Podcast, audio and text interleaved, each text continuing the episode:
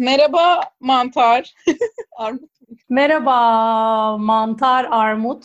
Ama dur böyle de karışacak şimdi kimin kim olduğu. Tamam merhaba mantar sen mantarsın değil mi? Gerçi sesimizden de anlaşılıyordur. Tamam o zaman. O zaman tamam. Tamam sen armutsun ben mantar değil mi? Tamam ne haber? İyilik senden ne haber? İyiyim ben de. Bugün çok heyecanlı bir konumuz var. Çünkü böyle podcast'e başladığımızdan beri hep konuşmak istediğimiz ama biraz da kendimizi açmaya en azından benim çekindiğim bir konu vardı. Yani bu konuda dürüst olmaya utandığım diyeyim. Beden olumlama hatta olumlayamama yani olumlayabiliyor muyuz? Ne konuş yani ne düşünüyoruz bu konuda? Gündelik hayatımızda neler yaşıyoruz falan gibi bir konu konuşacağız bugün. Sen de böyle açılış olarak bir şey söylemek ister misin? Ya açılış olarak açıkçası sen konuşurken şey düşündüm. Spoiler veriyorum beden olumlayamadık. Yani evet bu konuda bayağı bir dertliyiz. Uzun zamandır da tartışıyorduk. Ben işte tartışmamızın ilk zamanlarını da hatırlıyorum. İlk zamanları diyorum çünkü gerçekten o kadar uzun zamandır tartışıyoruz. İlk zamanlarını da hatırlıyorum. Gerçekten benim çok kendimi olumladığım bir dönemdi. Üzerine böyle onun üzerinden bir tartışma çıkmıştı falan. Ondan beridir de tabii ki gündelik hayatlarımızda yaptığımız şeyler, yaşadıklarımız falan da eklenince üstüne olay bayağı bir derinleşti bizim için. Birazcık onları tartışalım istedik. Tamam o zaman ilk aklıma gelen şeyle başlamak istiyorum. Benim için Başla. böyle bir biraz şey bir kısır döngü var. İnternette sürekli takip ettiğim beden olumlama sayfaları var. Hani bu daha Türkçe'ye çevrilmeden önce bu kadar kapsayıcı değil daha Tumblr üzerinden direkt kilo üzerinden sayfaları takip ediyordum. Mesela FET aktivizm kavramıyla tanışmıştım. Hani bunları takip ediyordum ve bunu bir anarşist edim olarak görüyordum. Kapitalizmin bize dayattığı zayıf beden olmak zorunda değiliz. Çünkü bu arada asla yalandan fit demeyeceğim. Çünkü yani fitlikten bahseden yok. Hayatında asla spor yapmamış, çok kötü beslenen ama zayıf bedenler okey çünkü. Hani fitlikle ve sağlıkla bunun zaten alakası yok. Kimse kimseyi kandırmasın. Hani bu o yüzden yani şişman aktivizmi hani şişman iyi bir kelimedir kötü de olmak zorunda değil sayfalarını takip ediyordum ve hani bu tamamen aslında gündelik bunu takip etmem gerekebiliyor gerekiyordu kendimi iyi hissedebilmem için çünkü hani sen e, televizyonum yok ana akım medyayı tek takip etmiyorum. Ona rağmen sırf sokağa çıktığında bile bir sürü billboardda şuradan buradan saldırıya uğruyorsun body image konusunda. Ve ben de kendimi nasıl diyeyim bir nevi eğitebilmek için sürekli Tumblr'da bunlara bakıyordum. Bahsettiğim yıl mesela 2012. Ama sürekli ya özetle şöyle bir kısır döngü yaşadığımı söyleyebilirim hayatımda. Bunlara baktığım için yememe ve sporuma di- dikkat etmem gerektiğini konusunda kendimi rahatlatıyorum ve bunun sonucu olarak kilo alıyorum ama bunun sonucu olarak kilo aldığımda kendimi çok kötü hissediyorum. Yani aslında ne kadar okuduğumda evet evet çok haklı desem de hayatımı uygulamaya çalıştığımda kilo vermenin beni mutlu ettiği, kilo almanın beni mutsuz ettiği bir döngüden kaçamıyorum. Benim böyle bir derdim var. Aşırı uzattığımı hissedip biraz sözü sana vereceğim. ya derdini çok paylaşıyorum genel olarak benim de kısır döngüm aynı şekilde. Hep hayatımda şey oldu. Bir kere zaten son yıllara kadar, son 2-3 yıla kadar hep tırnak içinde fazlası var seviyesinde kiloluydum. Hani fazla kilolarım var. Tamam işte o şişman kelimesinin o kategoriye girmiyorum. Ama hep bir kilom var, fazlam var. Orta seviye işte balık etli, chubby falan olarak büyüdüm. Öyle gitti hayatım. Ve bunun derdini çektim. Sonra bir şekilde biraz tesadüfi, biraz bir iki şeyi değiştirince nedense etki etti ve kilo verdim. Son 2-3 yıldır aa ben zayıfım artık zayıf oldum diye düşünüyordum. Bir kere zaten o kavramlara girmiş olmak da sonradan biz tartışmaya başladığımızda kafamı karıştırdı. Ben zayıf oldum artık kategorim değişti falan gibi de düşünmeye başlamışım onu fark ettim. E şimdi tekrar kilo almaya başladım ve o eski çabi kiloma ve görüntüme geri döndüm. Bununla ilgili çok büyük dert çekiyorum. Ve yine aslında baktım ki bir dakika ya kısır döngü zannettiğim gibi kırılmamış. Sadece bir dönem geçirmişim. Yani yine kısır döngünün bana tırnak içinde iyi hissettiren dönemini geçirmişim. Tırnak içinde diyorum çünkü yine sırf zayıf olduğum için iyi hissediyordum falan. Ama sonradan işte şeyi sorguluyor insan. Zayıf olmak neden bu kadar amacımdı? Zayıf olunca neden kendimi bu kadar hissettim? Tabii ki de tamamen reddetmiyorum bu muhabbeti. Zayıf olunca kendimi iyi hissetmemin geçerli diyeceğim sebepleri var. İşte daha rahat kıyafet alıyorum. Kıyafete daha az para harcamak zorunda kaldım. Çünkü ikinci el herhangi bir tişörtü giyebiliyorum çok daha rahatlıkla ama kilon olunca biraz daha seçmen gerekiyor. O da işte piyasa içinde sana belli mecburiyetler çıkarıyor falan. Bir de şeyi hatırlattın bana. Oradan sana geri sözü paslayacağım. Sen dedin ya işte şişmanlığı destekleyen, şişma, şişma, e, zayıf olmak zorunda değiliz diyen kaynakları takip ediyordun ve bunu anarşist bir yerden biraz daha bakıyordun. Seninle ilk tartıştığımızda ben sana şey demiştim. O zaman iyice böyle feminist hareketin de bana verdiği bir güçle işte feminizm bana iyi ki öğretti işte dert etmiyorum biraz kilo alsam da falan demiştim. Sen de iyi de yani bu da antikapitalist değil ki yani cips yiyerek de kilo alıp da şey olmak ne alakası var demişsin. Biraz işin o tarafını da sorguluyorum. Yani neden kendimizi iyi ya da kötü hissediyoruz? Bunun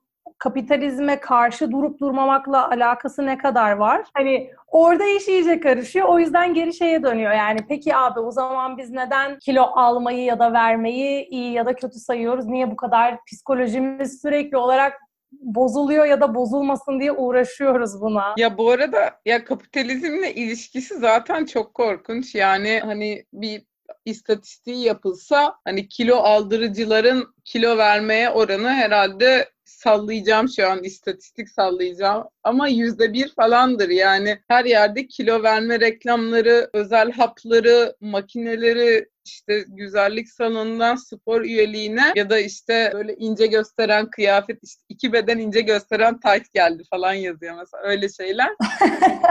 ya böyle felaket bir pazar ve hani kapitalizm senin yani bir de bunun sonu yok bu arada. Hani sen mesela bu ilk hikayeni anlatmaya başladığında ben de ya aslında kilo çabi falan değildin diye düşündüm ama insan hep görece düşünüyor. Yani bu sistem seni hakikaten yani başkalarına göre çok zayıfsan bile daha zayıf olmanın daha iyi bir şey olduğuna itiyor. Yani, yani bu sırf sadece senden daha kilolu biri şey diyor. Yok canım zayıfsın. Yani yok canım kilolu sayılmazsın falan diyor. Ama aslında ya yani orada kaç kilo olduğun asla bir mesele değil yani. Sadece daha zayıf olman gerekiyor diye öğretiliyor diye düşünüyorum. Çünkü yani ay yok canım o kadar kilolu sayılmam diye düşündüğün an o ürünlerin hiçbirine ihtiyacın olmayacak. Doğru diyorsun. O daha zayıf olmamız gerektiği öğretiliyor. Zaten dediğin o birbirini teselli muhabbeti de oradan çıkıyor. Haklısın. Şey, aa hayır ya kilolu değilsin. Bir de dediğin gibi şeyle karşılaştırılıyor. Bak işte daha kilolular var ya da mesela şeye çok denk geliyorum ya da yaşıyorum yani. Ben de insanlara söylüyorum. Bana da söyleniyor. Ya hayır ya sen çok kilolu değilsin. Bana baksana şurama baksana. Hani Aynen. Anlatabiliyor muyum? İlla ki şurama baksana bende daha çok kilo var veya işte hayır ya bilmem neren o kadar öyle dediğin kadar yok falan diye böyle bir bahsedilen aslında hepimizin öğrendiği belli bir ortalama standardı var. O ortalamanın neresinde olduğundan olduğun üzerinden sana teselli yapılıyor ya da sen de o teselliyi başkasına yapıyorsun. Ben hiç şey demedim ya da şeyi duymadım. Ya evet biraz yanların var ama bence bir, bu bir sorun değil gibi bir lafı mesela duymadım ya da söylemedim hiç. Bunda ne sorun var bir insana dönüp ya biraz yanlarım var ya da evet bacaklarım biraz büyük ama kötü görünmüyor bence falan hani Böyle bir algımız yok yani. Ya bu arada benim de hani o beden olumlamada mesela hoşuma giden bir şey de hani ya zaten o hani şişman kötü bir kelime değildir üzerinden gidilmeye çalışılması aktivizmin. Çünkü hani dediğin gibi yani yok ya şişman değilsin muhabbeti bayağı sıkıcı. Onun yerine hani şişman olsam ne olur ki gibi bir yerinden kabullenmek daha iyi herhalde. Ya bu arada beden olumlama deyince sadece kilo mevzusunun konuşula gelmesi e, de çok eleştiriliyor ve böyle bu konu açılırken hani bir sürü başka konu vardı böyle tıp tıp tıp bir liste sayılıyor ama bence hani şu an belki ikimizin de hayatımıza etki etmiş noktası burası olduğu için hani bugün yüzde doksan buradan konuşacağız ama aklımıza gelirse başka şeylerden de bahsedebiliriz diye düşünüyorum. Evet aslında aklımda başka bir şey de vardı ama yani kilo muhabbeti daha fazla alanımızı kaplayan bir şey bugünün konusu için diye çok girmek aklıma gelmiyor. Hani çok girmeyi düşünmedim ama aslında biraz kıl tüy falan geyiğini de e, düşünüyorum beden olumlama dediğimizde. Daha başka şeyler de var aslında beden olumlamada ama benim aklıma ilk gelen kilodan sonra yine kıl tüy olayı oldu. Aslında o konuda da yani biraz derdim mi var diyeyim. Çok derdim de yok da mücadelem var diyeyim galiba. Mesela kıllarımı almayı bir nevi bıraktım. 2-3 sene falan oldu. Ve bu konuda da hala kafa karışıklığı yaşıyorum. Hani ara ara ay bu çok göründü, çok kötü göründü deyip sarartıyorum ya da alıyorum. Hani tabii ki şey demiyorum, kıllarımızı full bırakalım da falan da demiyorum o kadar ne bileyim. Koltuk altı kılını birazcık belki kısaltmak iyi bir şey falan onu da düşünüyorum ama temel olarak söylediğim şey kıllarımdan utanmıyorum ve e, kıllarımla okeyim, barışım falan moduna geçmem o kadar zor olmadı. Asıl zor olan bunu insanlara savunmak ya da anlatmak ya da o duruşu sergilemek oldu mesela. O da bir o yüzden o hani beden olmama dediğinde o da bir mevzu aslında benim için. Anladım. Yok benim aklıma daha çok şey gibi konular gelmişti. Hani sakatlık gibi ya da mesela beden olumlarında çok hmm. hani yüzü lekelik falan gibi. Ya kıl tüy mevzusunu ayrı bir podcast mi yapsın? Ama o kadar uzun konuşulacak bir şey var mı ben de bilmiyorum. Yani ben de mesela senin gibiyim. Böyle bir full bırakıyorum sonra ama bunu böyle aşırı devrimci bir şey olarak görüyorum. Sonra of ya bu biraz kötü gözüküyor galiba deyip alıyorum. Sonra almadıysam asla sokağa çıkamam, şort giyemem, pantolon giymeliyim modunda hiç değilim. O yüzden mutluyum ya hep ya hiç modunda olmadığım için. Ama ara ara da alıyorum. Böyle biraz o konuda barış yaptım diyebilirim. Tamamen kesin tamamen yapmamışımdır. Arada hani aman boş ver deyip evden çıkarken rahat olup dışarıda kendime böyle bir bakıp ya alsa mıydım acaba falan diye düşündüğüm oluyor tabii ki. tabii ki yüzde yüz rahat değilim. Bir de yani yani böyle Avrupa'da falan nasıl çok bilmiyorum ama hani Türkiye'de ağda toplumu ya böyle hani anneleri, teyzeleri bilmem ne düşünürsek full kabul edilemez yani böyle çıkma. O yüzden ben böyle oraya kıyasla düşünüyorum. Hadi yine iyi ya böyle çok da takmıyorum falan gibi. Ağda toplumu demene çok güldüm de. güldüğüm şey oydu orada yani Türkiye ağda toplumu. Ya bu o ağda toplumu benzeri bence Avrupa'da ya da diğer batılı ülkelerde de var işte ağda yerine daha çok jilet var okey de yine de işte aynı mantık oluyor. Hatta daha bile tembeli falan oluyor bilmiyorum. Tabii ki yine buna devrimci diyebiliriz. Ağdayla uğraşmıyorum hızlı jilet yapıyorum falan ama o kadar hani onun devrimci tarafı da yok yani açıkçası. Tam o kadar para ve zaman harcamıyorsun daha hızlı bir şey yapıyorsun. Eyvallah da çok büyük bir farkı yok yani. Hani sonuçta önemli olan da biraz amaç. Bu podcast'i konuşurken aklıma gelen en temel iki şey şişmanlıkla kıl muhabbeti dememin sebebi evet sakatlık vesaire ya da leke, cilt lekesi falan filan muhabbetleri hani öznesi olmadığımız için belki bugün konuşacağımız şeyde çok hayal etmedim onu. Evet. Ben de yani çok uzaktan konuşmak istemiyorum. Hani birebir deneyimlerimizin daha önemli olduğunu düşünüyorum. Ya bu arada ağda konusunda son bir şey söylemek istiyorum. Ya tembellik şeyi parayı falan geç. Abi bence ağda o kadar can acıtıcı bir şey ki insanlık onuruna aykırı falan bir şey. Yani o yüzden hani ağda yerine jilet yapan insanlar bir de yani bilmiyorum ben çocukken gerçekten anneler teyzeler işte jilet yapma bilmem ne falan bir baskı vardı yani deli gibi baskı baskı değildi ama bu söyleniyordu. Hani ağdaya yöneltme o yüzden hani jilet devrimcidir falan demeyelim ama yani Türkiye'de büyüyüp de ağda yapmamak bile böyle bazen direniş olabiliyor çok saçma. Ya tabii canım bu arada benim ilk aslında kıllarımı almayı bırakışım bir nevi yani kişisel ihtiyaçtan ya da tecrübeden çok aslında o devrimci denilecek fikirler biraz etkilemişti. Yani şey diye düşünüyordum. Ya evet bir dakika niye alıyorum ki? Kafa tutmak gibi falan biraz hissettirmişti ve o da iyi gelmişti açıkçası. Tabii ki sırf kafası tutmak için değil o kişisel tarafı da var işte. Bununla bu kadar uğraşıyorum, kafa yoruyorum. Ağdacıya dünya para veriyorum. Param olmadığında kendim yapıyorum ve kendi yapmak çok zor yani. Arada şey esprilerini yapıyorum hala ağda yaptığımda. Bugünlük yogamı yaptım, bugünlük sporumu yaptım falan yani. O ağdayı yapmak o kadar zor bir iş kendine. Kendine Hakikaten çok zor ya. Ben kendime hiç yapmadım şu an. E, biraz hayal etmeye çalıştım. Hayali bile düşünmekten yoruldum şu an. Ay inan bana gerçekten e, bayağı yoga yapıyorsun yani. Hani en zor yoga pozisyonlarını falan ağda, ağdadan çıkarabiliriz yani. Ağda yoga falan diye bir şey çıkarsak satar eminim zaten. Her türlü yoga sattığı için bugünlerde. Başka bir podcast'te şu an şey selam çak böyle bu, bu konuyu da sonra konuşacağız falan. Yoga satar mı falan. Yoga nasıl satar falan. Aynen. Sor, sor bana dertlerimi dökeyim o konuda falan. Neyse yani hani tamam bir noktada en başlarda daha bir devrimci duyguyla da çok sevmiştim ama kısa süre içinde şeye de dönüştü. Gerçekten beden olumlama dediğimizde asıl düşündüğümüz ya da asıl düşünmemiz gereken mevzuyu da hissettiriyor bana hala. Ve vücudumla, vücudumdaki bir şeyle barıştım. Vücudumun bir uzvuyla barıştım gibi hissediyorum. Hatta barışmaktan da öte çünkü barışmak kelimesi biraz kabullenmek gibi bir şeyi andırıyor bana. Barıştım da değil. Gerçekten yıllardır reddettiğim bir şeyi tanımaya başladım gibi geliyor. Mesela rüzgarda bazen şey oluyor. Ya sinek mi var etrafta bu ya da işte çimlerde otururken bir ot mu çarpıyor bana falan diyorum. Bir bakıyorum meğer rüzgardan kıllarım hareket ediyor ve onu hissediyormuşum ben. Sonradan bunu mesela sevmeye başladım. Böyle değişik bir kendinle, kendi bedeninle bir tecrübe haline de dönüştü benim için. Şey diye düşündüm yani mesela hep almaya alışınca vücudunun kıllı ya da kıl, yani kıllı nasıl gözüktüğünü bilmiyorsun bile çünkü hiçbir zaman mesela o kadar uzamasına izin vermemiş oluyorsun. Hakikaten tanıştığın bir şey oluyor. Biraz da reklamlardan etkilenmek bence.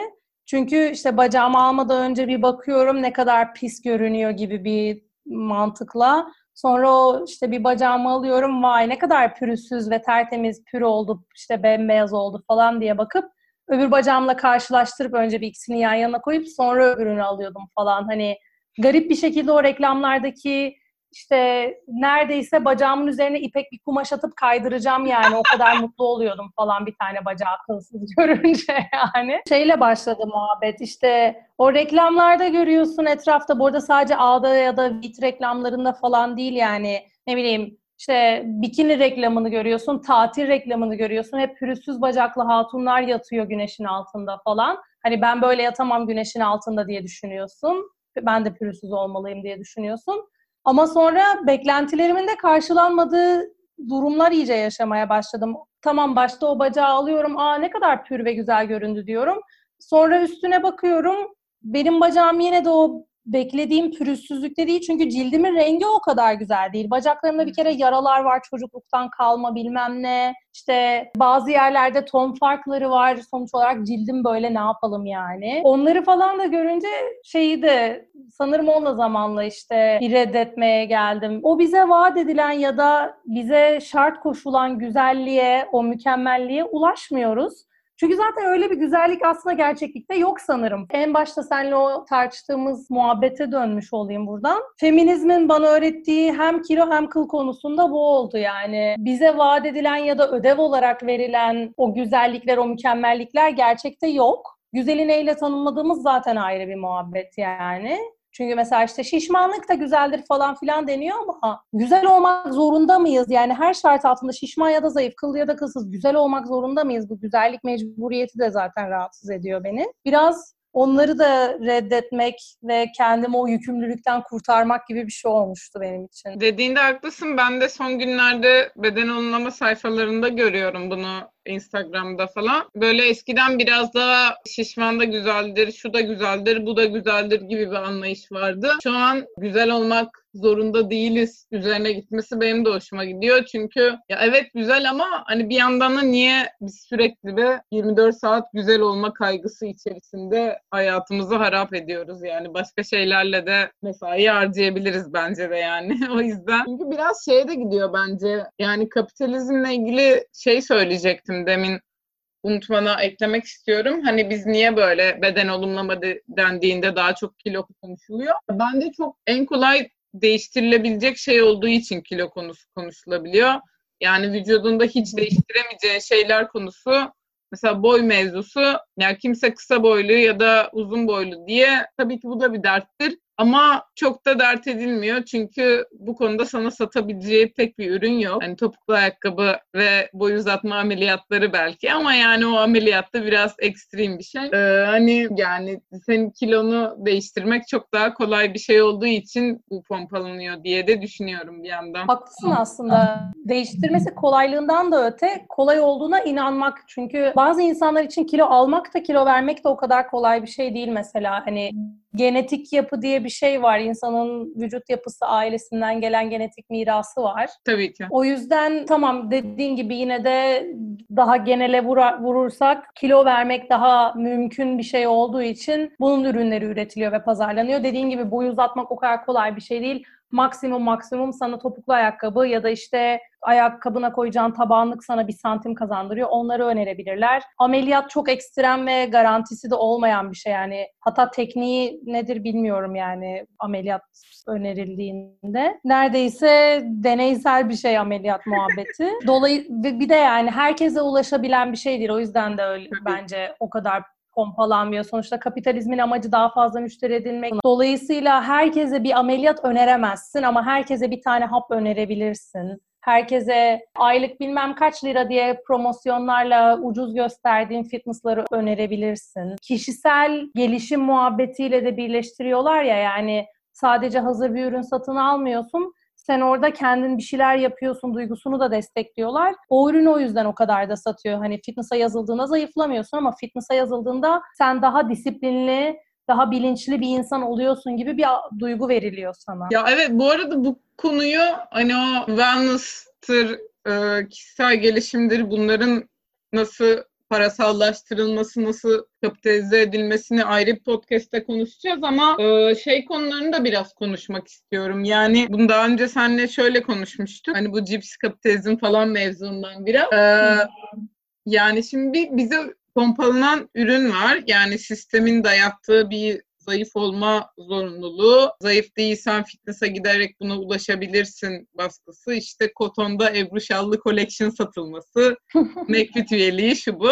Ama bir yandan da yani ben mesela spora gittiğinde de mutlu olan bir insanım. Yani sosyal olarak koştuğunda, dans ettiğinde, ağırlık kaldırdığımda, daha ağır şeyler yapabildiğimde hani bir oyun oynamak gibi. Çünkü yani bunu şimdi 3 yapmıştım, şimdi 5 yapabiliyorum. Level atlamak gibi düşünüyorum. Ee, bu benim mutlu ediyor psikolojik açıdan. Yani şey san, o iki uçtan sıkılıyorum sanılırım. Yani hani ben spora gittiğimde o kapitalizmin tuzağına mı düşmüş oluyorum? Yani ama spora gitmediğimde mi anarşist oluyorum? Hani şimdi şimdi belki herkes daha yaşalıyor ve vücuduna belki daha dikkat ediyor diye e, spora gitmek çok da ayıp bir şey olmamaya başladı ama hani ben spora gidiyorum dediğimde abi içmeye gideceğiz boş ver ya falan muhabbeti bile çok uzak gelmiyor yani bu hani spora gittiğin için neredeyse hor görüldüğün bile olabiliyor aslında. Buna ne diyorsun? Yani bilmiyorum ben spora gittiğim için hiç hor görülmedim ama dediğin şeyi şey biraz anlıyorum sanırım. Şey gibi seni bu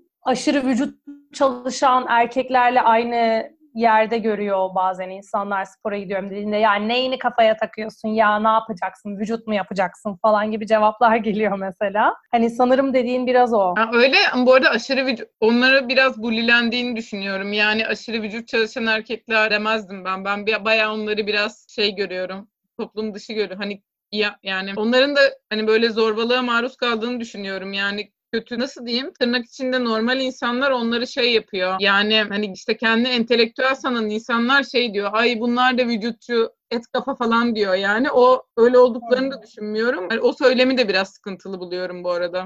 Hemen yaftalamamak lazım tabii ki. Yok canım ben hiç yaftalamıyorum. Aksine nasıl biz hani pro süslenmeci, pro estetik pro topuklu ayakkabı feminizmiysek böyle şey yani onlar da böyle çok gerçekten kardeşim gibi görüyorum. Hani ben şu an çok öyle gözükmüyorum çünkü hatta biraz vaktim yok biraz tembelim falan diye görüyorum. Yoksa ben de o kafada ilerlemek isterdim falan aksine yani. Ya tabii ki işte orada dediğim şey oluyor. Sen kendin için neyi seviyorsan, sen kendini nasıl görmek istiyorsan onu yap. Bunda bir sorun yok hangi stereotipe girdiğin önemli değil çünkü stereotipler zaten saçma yani.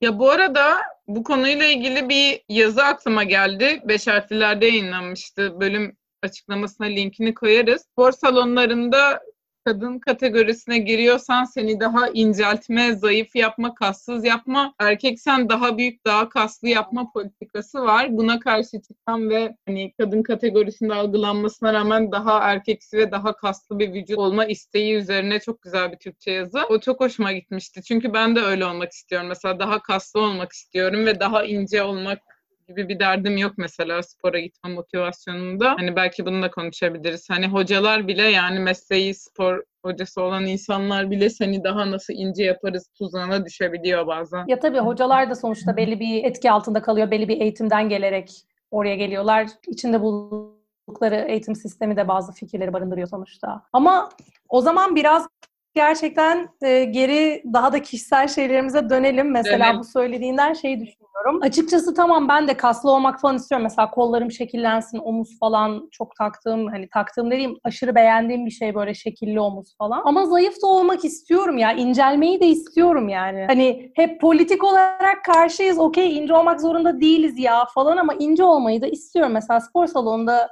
program yazdıracağım zaman işte hedefin ne diye sorduklarında fitleşmek tamam kas oranımı arttırmak diyorum ama yağ da eritmek, incelmek de istiyorum. Yani ben o 38 bedene girmek istiyorum. 38 bedene girdiğimde de kalmak istiyorum. Anlıyorum. Ya bu arada ben de böyle şu an idealize konuşuyorum.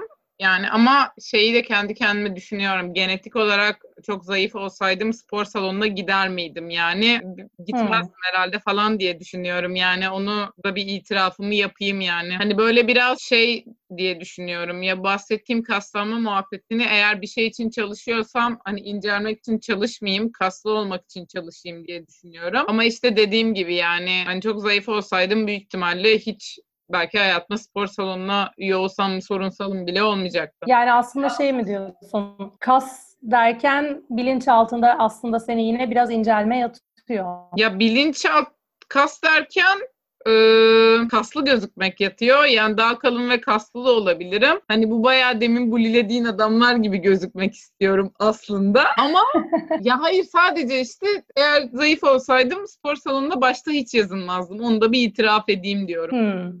Ya o da ilginç mesela. Ben de şey dedim yani aslında hep daha zayıf olmayı istiyorum.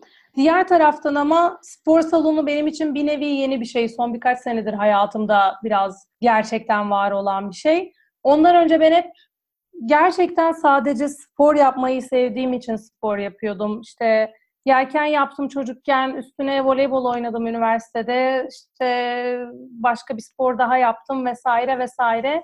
Hani hep bir de böyle e, o sporu yaparken derdim evet şimdi spor yapıyorumdan öte antrenman sırasında ne kadar eğlendiğim, gerçekten o aktiviteden aldığım keyif, işte çok böyle zorlu bir sporu yaptığımda vücudun çok zorlanıyor, mücadele ediyorsun falan hani o vücudunu gerçekten yüksek randımanda çalıştırmaktan keyif alıyordum. Ya da mesela voleybol oynarken hem koşuyoruz, yoruluyoruz. Bir de işte kadın takımı erkek takımı birlikte antrenman yapıyorduk. Erkekler daha güçlü e, işte atıyorum smaç vuruyor.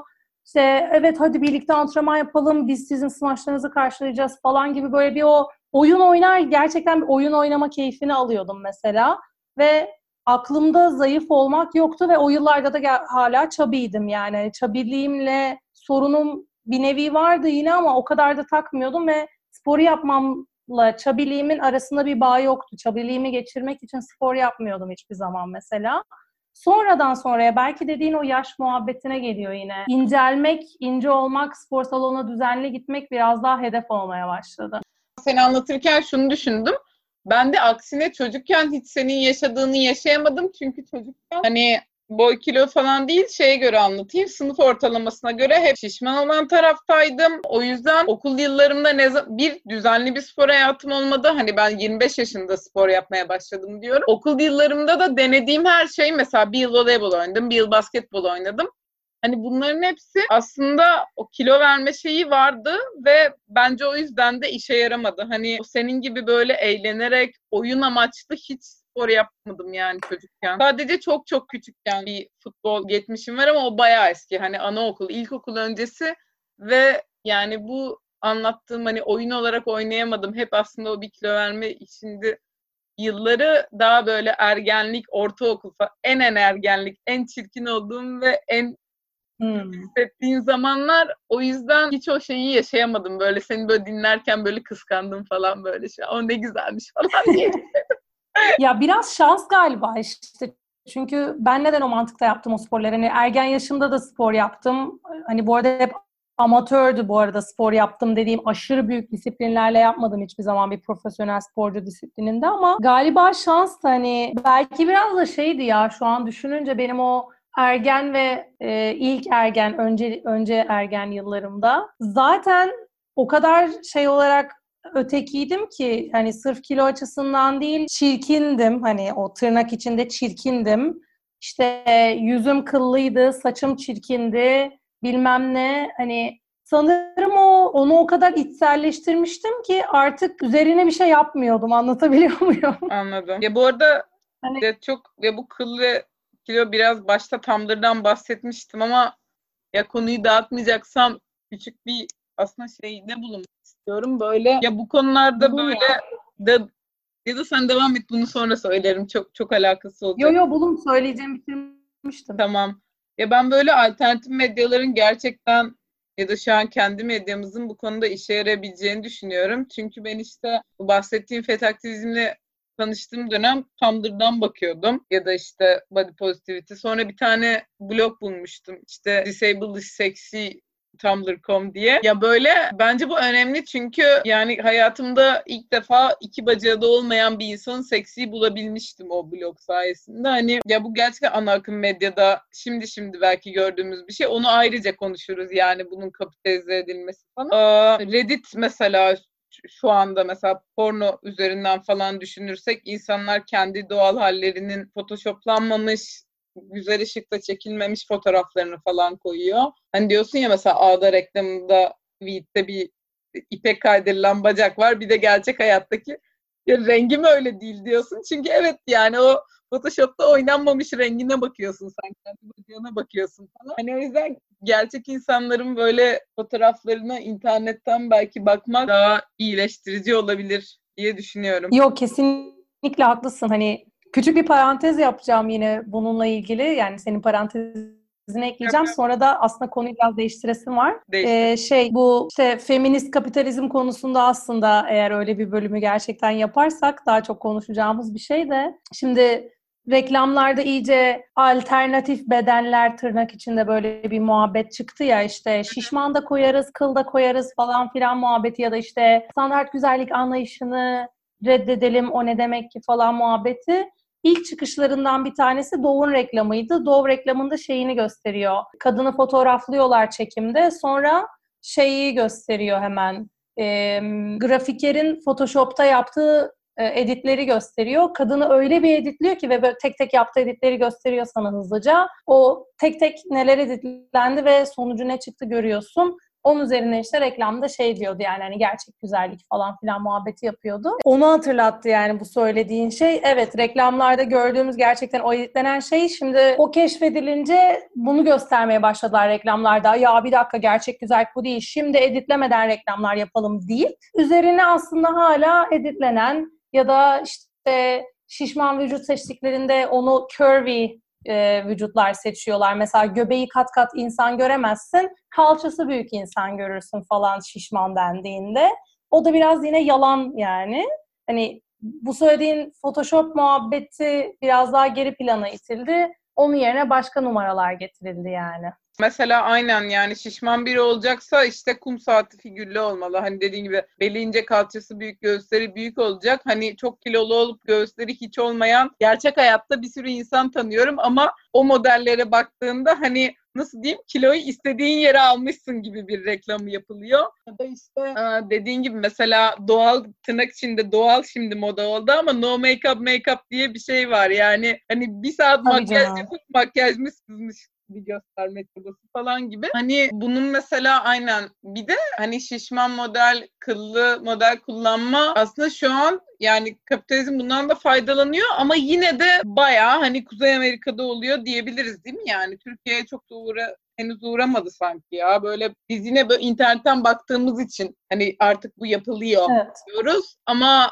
Türkiye'de ana akım medya falan yani böyle gidip çok da takip etmiyorum ama sanmıyorum ki bu Türkiye Vogue'unda bir kıllı model göreyim yani. Çok yoktur herhalde. Şişman bilmiyorum. Yani bilmiyorum Türkiye Vogue'unu ya da Vogue'u genel olarak takip ediyorum da. Neyse yani el olsun başka bir şey olsun. Vogue önemli. Evet, yani Türkiye'de büyük ihtimalle hani direkt Türkiye pazarına odaklı işler yapmıyorlar. Genelde daha böyle şey uluslararası hani global işler yapıyorlar. Hani Türkiye'de de sosyal medyada yayılsın da biz PR'ını yapmış olalım gibi bir mantıkta yapılıyor benim anladığım kadarıyla.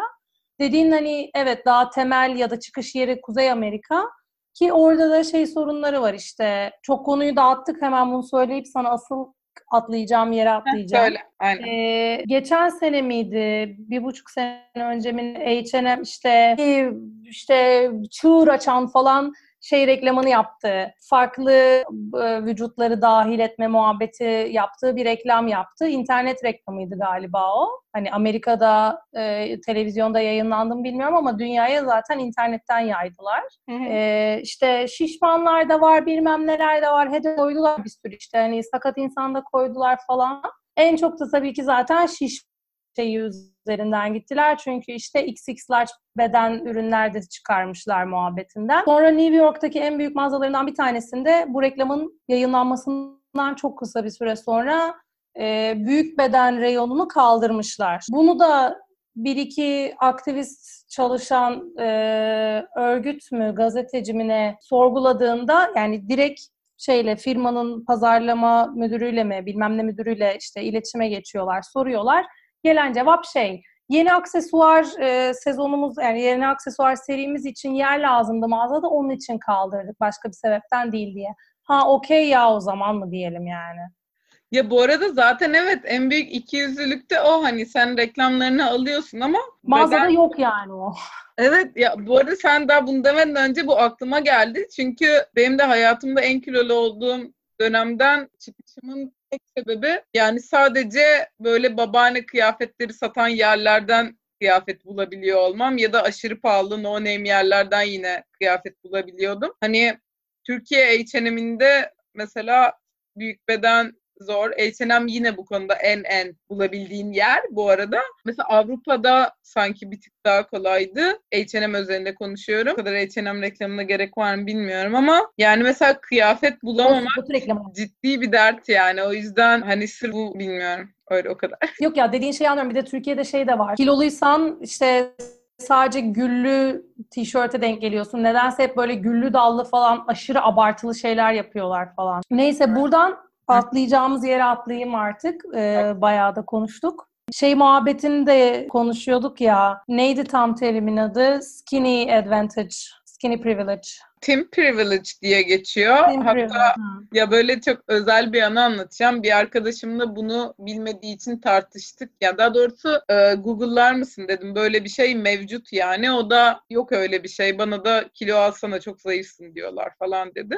Ya bu arada tabii ki de şöyle bir şey de var. Yani bu aslında kapitalizmin derdi şu. Sana her zaman bir ürün satmak zorunda olduğu için ya sen bu sistemde hiçbir zaman mutlu olmaman gerekiyor. Eğer hani satisfied ya da content olursan hiçbir şey olmaz zaten. O yüzden hani bir ideali yok. Yani kilo ver ver ver ta ki Aa, çok kilo verdin al artık noktasına kadar. Hmm. Aynen ya ben o açıdan şeyi de hani akla uygun buluyorum. Satı yani şöyle bir ürünü satmak için özelleştirmen hani customize etmen gerekiyor ya aslında. Evet. Hani evet. olması gereken oyken. Tabii ki de bu çok zor bir şey. Sen nasıl customize edeceksin? Bu inanılmaz bir strateji, planlama, bütçe demek. E, evet. Onun yerine bir tane standart belirleyelim herkese ona uyduralım aslında daha kolay hale geliyor kapitalizm için. O yüzden seni hani 32-36 beden bandını belirleyip o banda sokmak insanları 30'dan 40'a 46'ya beden üretmekten daha kolay bir şey. E, ya da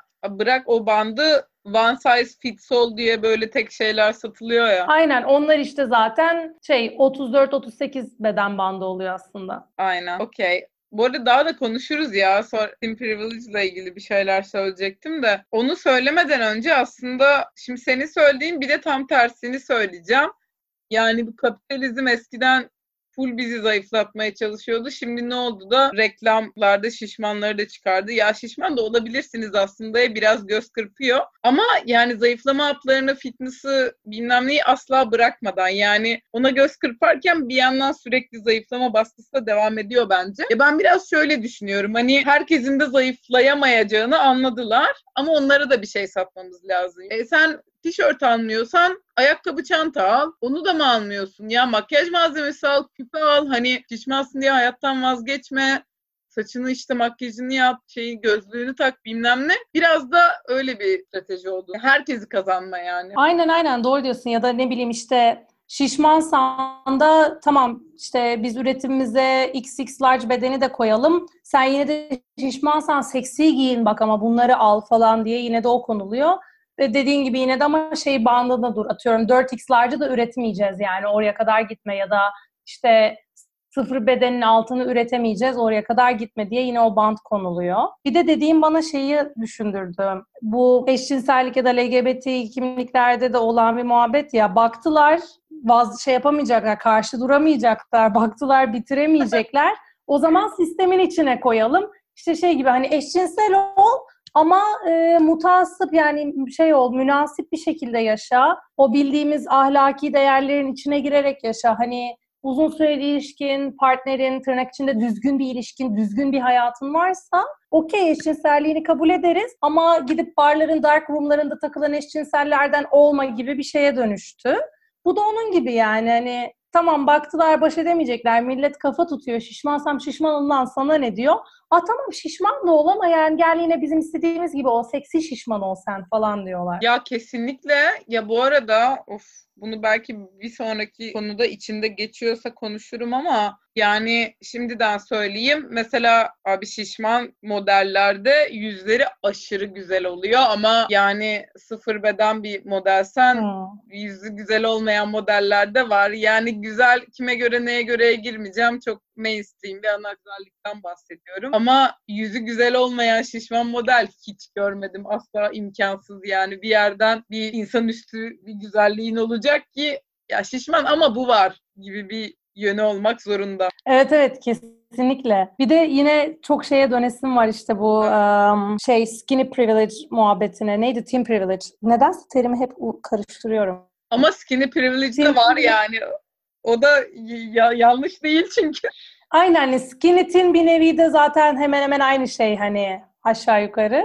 Ee, şey demiştin ya ben sana sorduğumda ya Privilege derken nasıl privilege'ları var da neyden konuşuyoruz dediğimde işte mesela bir kıyafeti giyinmeyi daha kolay başarabilir, başaramaz muhabbeti. İşte atıyorum işte şey demiştin ya biraz daha kiloluysa göğüsleri bu yüzden daha büyükse zayıf bir insanın giydiği ve yakının aynısını giyemez. Çünkü o zaman göğüsleri çok büyük görünür. Bu sefer insanlardan teşhirci ya da gereksiz seksi olmaya çalışıyor görüntüsünü alır. O, o yargıyı alır falan. İşte şeye gidiyor yani bu kıyafeti giyebilir, giyemez. Bu hareketi yapar, yapamaz. Ya tabii canım. Biraz onun konuşasım var. Tamam o zaman ya bir tane bir şey açtım böyle yazı ya madde Everyday Feminism.com'da diyor şeyin Tim Privilege'ın ince olmanın ayrıcalığının 20 örneği diyor. Bu arada bu senin dediğinde mesela 18. sıradan gidiyorum. Sadece bedeninden dolayı sağlıksız sayılmazsın diyor. Ve bence hmm. bu çok önemli çünkü yani çabidir, şişmandır falan geç. Sokakta görüldüğünde obez olarak düşünülen bir kilodaysan insanlar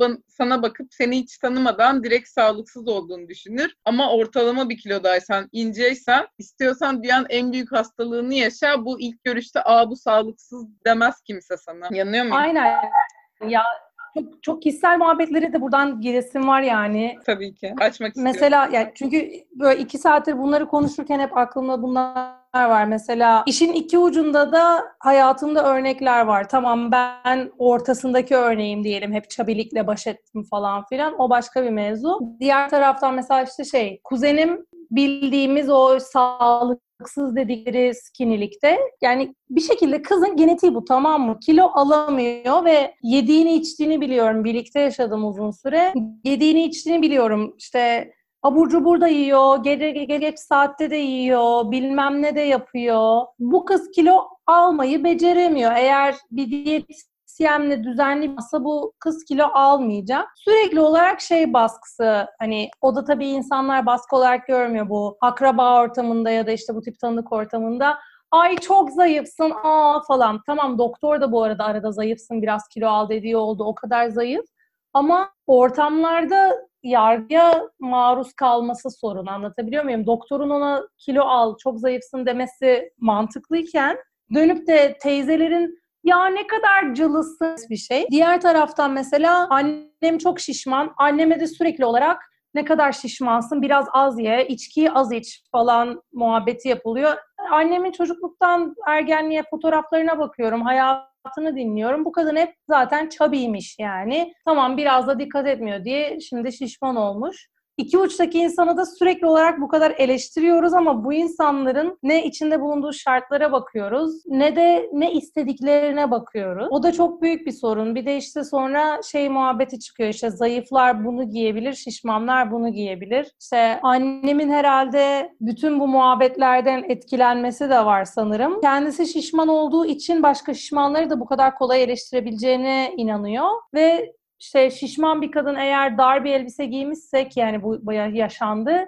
Kadına dönüp uzaktan ne biçim ne kadar kötü ya boğum boğum görünüyor yağları böyle bir şey giymeye hakkı yok. Şişmansan benim gibi bol bluzlar giyeceksin diyor mesela. Ya aynen bu arada. Maruz kaldığı şeyi elinden de üretiyor üstelik ama bunu da öğrenmiş zaten bir yerden. O öyle bir madde de var. Hem de şey diyecektim böyle tam senin o örnek verdiğin e, skinny örneği de mesela bu dediğim makalede ikinci madde. Yani eğer hani ince ol hani team privileges'ın varsa bedeniniz insanların sizin hakkında fark ettiği ilk şey değildir. Ama anne siz de teen shame'lenmiyorsanız. Hani fat shame'din tam tersi de teen shame. Hani dediğin gibi çok zayıf insanlara sürekli ya hatta böyle Geda Burger ya böyle İngilizcesi çok dolaşıyor internette. Hani çok zayıfsan da git yemek ye. İşte niye bu kadar incesin? Hani dediğim gibi ya as yani sistem senin mutlaka ortalama sıradan bir insan olmanı o kadar istiyor ki yani ortada buluşmak zorundasın yani. Farklı olmana asla tahammül yok. Aynen ya bazen şeyi düşünüyorum. Bazı insanlar hani aslında teen privilege diye başladık. Teen victimize'ı konuşuyoruz şu an ama bazen şeyi düşünüyorum. İnsanlar bir nevi öğrenilmiş bir yani bir nevi piyasanın öğrettiği bir duygu yüzünden bu insanlara saldırıyor mu diye de düşünüyorum. Aklımda şey Tabii. anısı var şu an. Annemle ve bir akrabamızla televizyon izliyorduk. Bergüzar Korel'in bir dizisi açık. İşte kadın o aralar çok kilo vermiş. Şey diyor, çekirdek yerken dönüp ay çok zayıf olmuş. Bence çok çirkin görünüyor. Yani hiç de güzel değil. Bu kadar zayıflık da fazla. Bu ekstrem falan filan dedi. Hani bir orada sen çekemiyor musun gibi bir duygu oluştu bende yani. Tabii ki düpedüz şeyi savunmuyorum burada. Çekemiyorsun geyiğini savunmuyorum da gerçekten öğretilmiş bir işte ortalamalara gir kimsenin canını sıkma uçlara, ekstremlere giderek gibi bir şeyden dolayı söyleniyormuş gibi geliyor bana bu. Bir de diğer taraftan hani şey de var. Makul ol, ekstreme gitme mesela işte şey hani bütün o muhabbeti yaparken söylediği laf gerçekten çok yerleşti kafama. Bu kadarı da fazla. Ya evet bu... bir yerde dur, makullük sınırı içinde dur yani. Ya evet ya böyle dediğim gibi hiçbir şekilde insanlara yaranamama. Hani o dediğin gibi Belgüzel Korak kilolu olsa of bu da kilolu olacaktı. Kilo verip çok kilo verince de aa ama şimdi de çok kilo var. Ya gerçekten insanlara bir yaranılamaması durumu söz konusu. Hani o yüzden bu konularda belki biraz da radikal olup insanların ne düşündüğünü artık umursamamamız gerekiyor. Tabii işte ben şu an kendim henüz onu başarabilmiş değilim. Sadece bir yani kendime ve herkese dinleyen öğüt veriyorum boş boş. Bir de aklıma şey geldi. Yani böyle hep bir bazen doğaya atıfta bulunuyoruz ya hani bu insanda işte genetik olarak kilolu ne yapsın yapsın. Sen diyorsun ya kuzenim istese de kilo alamıyor. Hani insanlar bunu kendi doğalarına karşı çıkarak tercihen de yapabilir. Yani belki genetik olarak Tabii. aile geçmişinden kiloludur ama özellikle çok az yiyip özellikle zayıf kalıyordur. Çünkü kendi vücudunu öyle görmek istiyordur. Ya da tam tersidir. Hani diyet yapmak istemiyordur. Az yemek istemiyordur ve şişman olmayı tercih ediyordur. Hani hep de böyle doğal işte o da öyle ne yapalım. Yani insanlar kendi vücutlarını modifiye etmeyi de seçebilirler bence. Evet ya dediğin şey insanın kendi vücudu kendi e, inisiyatifinde olan bir şey. Doğal olarak onu nasıl modifiye ettiğini eleştirmemiz zaten en başta sorun. Ama tekrar en başta bizim mevzumuzu da biraz bağlayacak olursam. Peki biz bu kadar bunları düşünürken neden hala spor salonuna neden gittiğimizi yüzde yüz tanımlayamıyoruz? Yani bu arada şey diye de tanımlayabilirdik. Ben yüzde vermeme gerek olmadan bir miktar kilo vermek, bir miktar spor yaptığım için kendimi iyi hissetmek hani endorfin vesaire ya da bir hareketliliğin iyi hissettirmesi. İşte atıyorum bir miktarda iş vesaire gibi sorumluluklarım yerine kendimle ilgilendiğim bir zaman yaratmış olduğum için mutluyum gibi bir denklemi neden sağlayamıyoruz? Biz neden hala her spora gittiğimizde bir yandan mutlu oluyoruz ama bir yandan da mutluluğumuzun sebebini sorguluyoruz ve içimiz rahat etmiyor yani. Hani ya da işte benim sana şey dediğim muhabbet. Feminist hareket Allah var bana öğretti, iyi ki öğretti. şey, kilomla barışmayı diyorum ama o kilo bir 3 kilonun üstüne çıkınca sonra sorun oluyor bende yani. Feminist hareket bana 3 kiloya kadar kabul ettirebildi.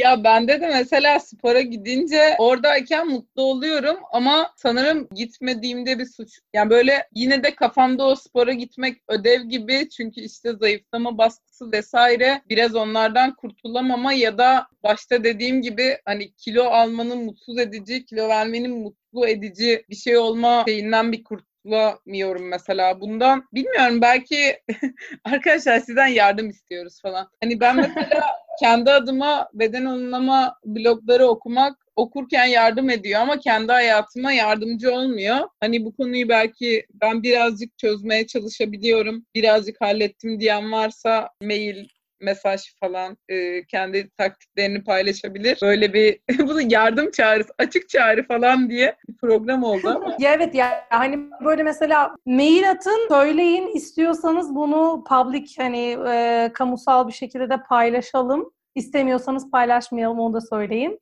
Ya da atıyorum Twitter'da falan direkt yazın eğer herkes görsün istiyorsanız. Evet Ama ya. gerçekten dediğin gibi yani bu bir sorun ve başkalarının deneyimini, fikrini görmek güçlendiriyor. Dediğin şeyi hatırladım. Geçenlerde bir tane Instagrammer bir hatun gördüm. Fitnessçi işte bildiğimiz fitness Instagram'ı. Ama şey yapmış işte sürekli olarak ne kadar fitness yaptığını, vücut geliştirmeyi, işte spor vesaireyi gösterdiği bir hesabı var. Böyle de bir takipçi kitlesi var. Ama bir yandan body positivity yapıyor. İşte bir tane postu şey üzerineydi. Göbeğim yine de çıkıyor. Göbek diye bir şey yine de var. Şişkinlik oluyor. Bu gerçek bir şey. Size başkalarının göbeksiz resimlerini bu kadar göstermesine takılmayın falan diye birkaç tane post çıkmıştı. Adını hatırlamıyorum. Keşke hatırlasam da koysak belki bulurum koyarız e, linke. Hani şeyi gösteriyordu mesela spor yaptıktan hemen sonra çekilmiş bir resmini. Bir de yemek yedi yedikten sonra, öğle yemeğinden sonra hemen koyulmuş bir resmini gösteriyor. Kocaman göbeği var. Şişkinlik oluyor. Yemek yedikten sonra benim her zaman şişkinliğim olur. Göbeksiz bir hayat yok. Hani şişkinlik olmayan ya da göbeğinizin böyle öne çıkmadığı bir durum o kadar gerçekçi değil. Bunu aldanmayın falan diye böyle birkaç post çıkmıştı. Onu gördüğüm gün o kadar aydınlandığımı hissettim ki bir de çok iyi gelmişti. Yani hani ya bu hatun 24 saatini gerçekten adıyor yani profesyonel spor yapıyor sadece fitness yapmıyor. Hani parasını da spor işlerinden kazanan birisi. Yani alternatif işte gündelik 8 saatlik ofis işinin dışında spor yaptı değil. Ona rağmen böyle bir durum yaşıyor. O zaman benim de göbeğim normalmiş ya diyebildim o gün mesela. Evet ya evet belki de biraz e, işte fotoğraf yapılmayan fotoğraflar hatta videolar falan üç boyutlu hani oynanmamış gerçek insanların gerçek e, görüntüleri ve baş başa bırakıyoruz sizi falan diyormuşum bilmiyorum. ee, bir tane belgesele verdim ben de böyle hani bu medyada kadınların nasıl gösterildiğiyle ilgili. Bu ilk 79'da çekildiği için bir seri ben dördüncüsünü izlemiştim. Diğerlerini bulamamıştım internetten. Belki şimdi vardı. Ee, Killing Us Softly adı. Yani kadınların hani gençlikten işte güzelliğe, zayıflığa vesaire medyada nasıl pompalandığına ve nasıl bir imaj yaratılmaya çalışıldığına odaklanıyor. Onu linkini koyacağım. Senin bahsettiğin kişinin linkini koyacağız. Beş harflerdeki yazıyı bulabilirsek tabii o Böyle kapatalım mı? Daha bu konu konuşarak bitmez gerçi ama bir saattir konuşuyoruz. Ya doğru diyorsun ya. Dertlerimizi paylaşmaya bayağı daldık ama e, bitmez bu konu. Aslında söylenecek bir nevi her şeyi de en azından şu kertede söyledik yani. Doğru diyorsun. Birazcık toparlayalım. Okey, birazcık toparlayalım ve kapatalım istiyoruz. Çünkü bu konuyu bıraksanız günlerce konuşuruz. Daha da söylenecek çok şey var sanırım ama evet. toparlamak lazım. Belki gelen yorumlarla, gelen muhabbetlerle yeniden konuşuruz. Şimdilik konu e, biraz böyle. Evet, sizden gelenler ve nasıl çözdük diye bir bölüm yapmak e, hayalim. Yani en azından tabii bu böyle bir siyah beyaz olmayabilir ya da her gün bir mücadele olabilir. Ama o zaman şimdilik temennimiz sizden gelen yorum ve mesajların da dahil olduğu, bizim, bizim de biraz kendimizi daha iyi hissettiğimiz, hani buna direkt bir çözüm diyemeyiz belki ama şöyle bir ilerleme kaydettik e, konulu update'ler içeren bir ikinci bölüm gelebilir. Zaten bu konular hiç bitmez. Şimdilik görüşmek üzere. Evet, görüşmek üzere. Umarız yorumlarınız gelir de o yorumların üzerine bir muhabbet daha çıkar. Çünkü bu etkileşim gerçekten çok güzel olur. Biz biraz da bu konuları konuşurken başkaları ne deneyimler yaşıyor, ne etkileşim gelecek onu da çok merakla bekliyoruz. Aynen. Bay bay. Okey, o zaman bay bay mantar. Bay bay Armut.